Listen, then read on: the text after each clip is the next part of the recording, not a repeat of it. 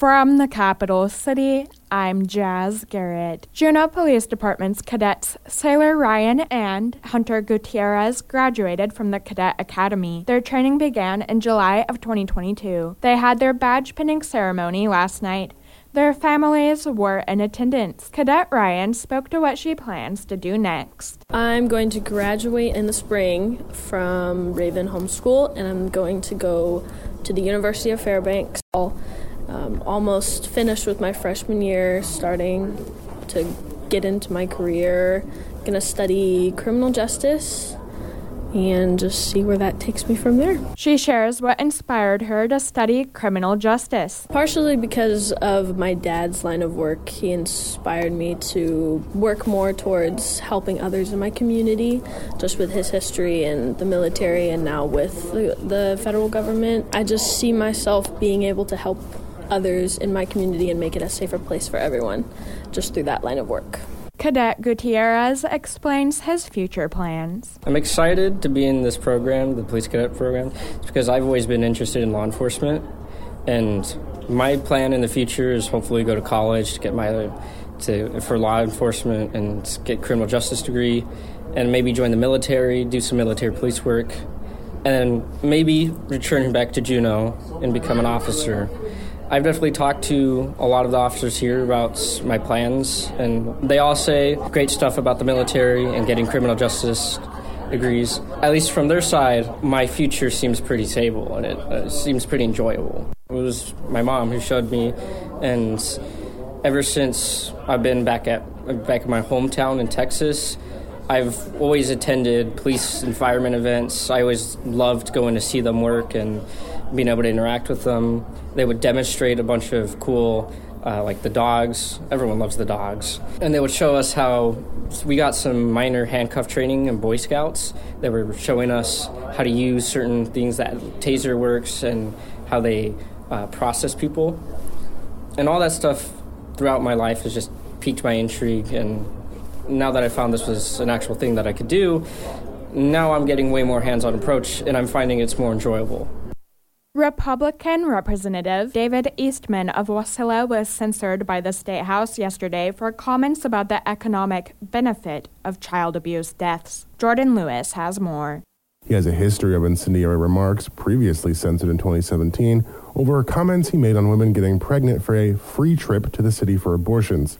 The House voted 35 to 1 to censure Eastman, with Eastman being the lone dissent. During a committee hearing Monday on adverse childhood experiences, Eastman asked the testifier how he would respond to an argument Eastman has heard on occasion that child abuse deaths, while not good for the child, are actually a benefit to society because there is not a need for government services that child would otherwise be entitled to if they had lived. The testifier, Trevor Storrs, president and CEO of the Alaska Children's Trust, asked Eastman to repeat what he'd said. Storrs then called the loss of a child unmeasurable.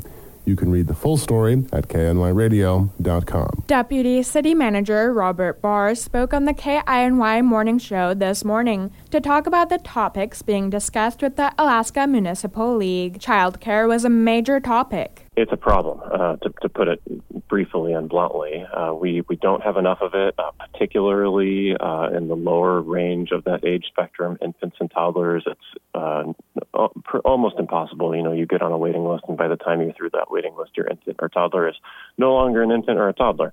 Um, so I, I'd say that there's a lot of bipartisan interest around uh, talking about and hopefully doing something about childcare this year. Um, you know, I, would say everyone uh, in every community is struggling with it. Uh, it's an issue that cuts across the economy too, so it's not. It doesn't, of course, just impact people that have kids.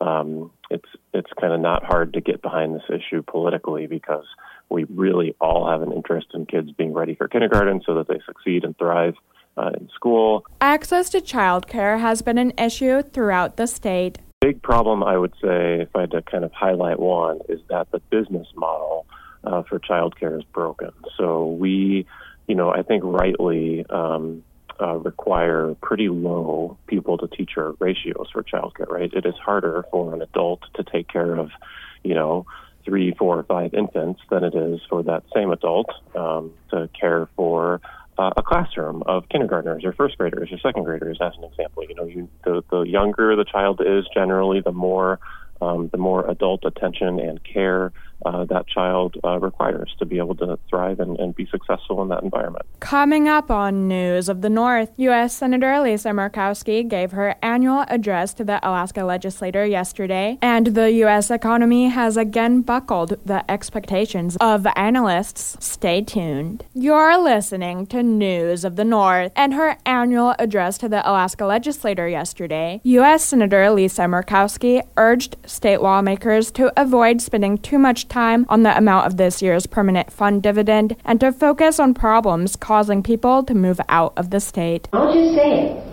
I'll just say it. If this legislature spends the whole 33rd legislative agenda focusing on how much Alaskans are going to be getting for a permanent fund dividend, we miss everything. We need leadership. We need we need to have these these dreams, and we need to be doing it together. She pushed for Alaska to take advantage of natural resources. You know, we've got we've got resources that could take advantage of expanded rail, but we get stalled out, and it's like, well, that's going to be too hard. We can't get that permit over there. We can't agree. Do we want it to go here? Do we want it to go there? Gas line, gas line. Seriously, decades, decades we've been talking about, you know, the alignment. Um, of the producers in the state and the legislature and and you know do we have the market? Um, we got the resources. Think about it. So many other places don't have the resources so they don't have the options. Instead it's almost like we've got we've got too many options so we can't figure it out Alaska House voted unanimously to support the Willow Oil Project Monday. Coming up next will be the Biden administration's decision. Murkowski says she's still not sure what direction it will take. My colleague Dan has been an absolute warrior on this. Mary has shown true courage pushing the administration on this, standing up to the Democratic members of the House. The governor has been crystal clear on his position. And here in the legislature, you have been steadfast in your resolve. I'm so thankful for that. And I also want to express my thanks to the large majority of Alaskans, especially those Alaska Natives who live on the North Slope who are pushing for Willow. This has truly been a unified, unified effort. But we all know this is a difficult administration to deal with. When the Chinese balloon was shot down over South Carolina, Senator Murkowski had expressed her anger to the Department of Defense for not allowing Alaska to be the first line of defense. News of the North asked her if she thinks her reaction influenced the next unidentified object takedown to be overstayed. She says she was speaking on behalf of Alaskans. I was pretty animated at the uh, Defense Subcommittee when I was able to express what I had been hearing from Alaskans and so verbalized that in, in, I think no uncertain terms. But others certainly did as as well. The decision was made by the military to, to move on the unidentified object off of Alaska when it became uh, a, a, threat to uh, to commercial aviation, and so respect that, that decision there. I do think that they were looking critically at how how they had handled the the whole Chinese surveillance balloon and and whether or not in hindsight it was perhaps their best day. Regardless, she calls it a success. At the end of the day, they got it down. At the end of the day, they're able to retrieve, which is going to be hugely significant um, in understanding what the Chinese were up to and so I think we should count that as a success. The U.S. economy has again buckled the expectations of analysts. ABC's Jim Ryan says weekly claims for jobless benefits have fallen again. Given the recent parade of tech companies announcing layoffs, Barclays research predicted that the number of Americans filing for unemployment benefits rose by about a thousand in the week leading up to February 18th. It wasn't to be the case. The Labor Department reported this morning that weekly claims fell by about 3,000. In all, about 192,000 Americans filed first time paperwork. Jim Ryan, ABC News. Never miss a story or a newscast at KINYradio.com. Now you're up to date. I'm Jazz Garrett for News of the North.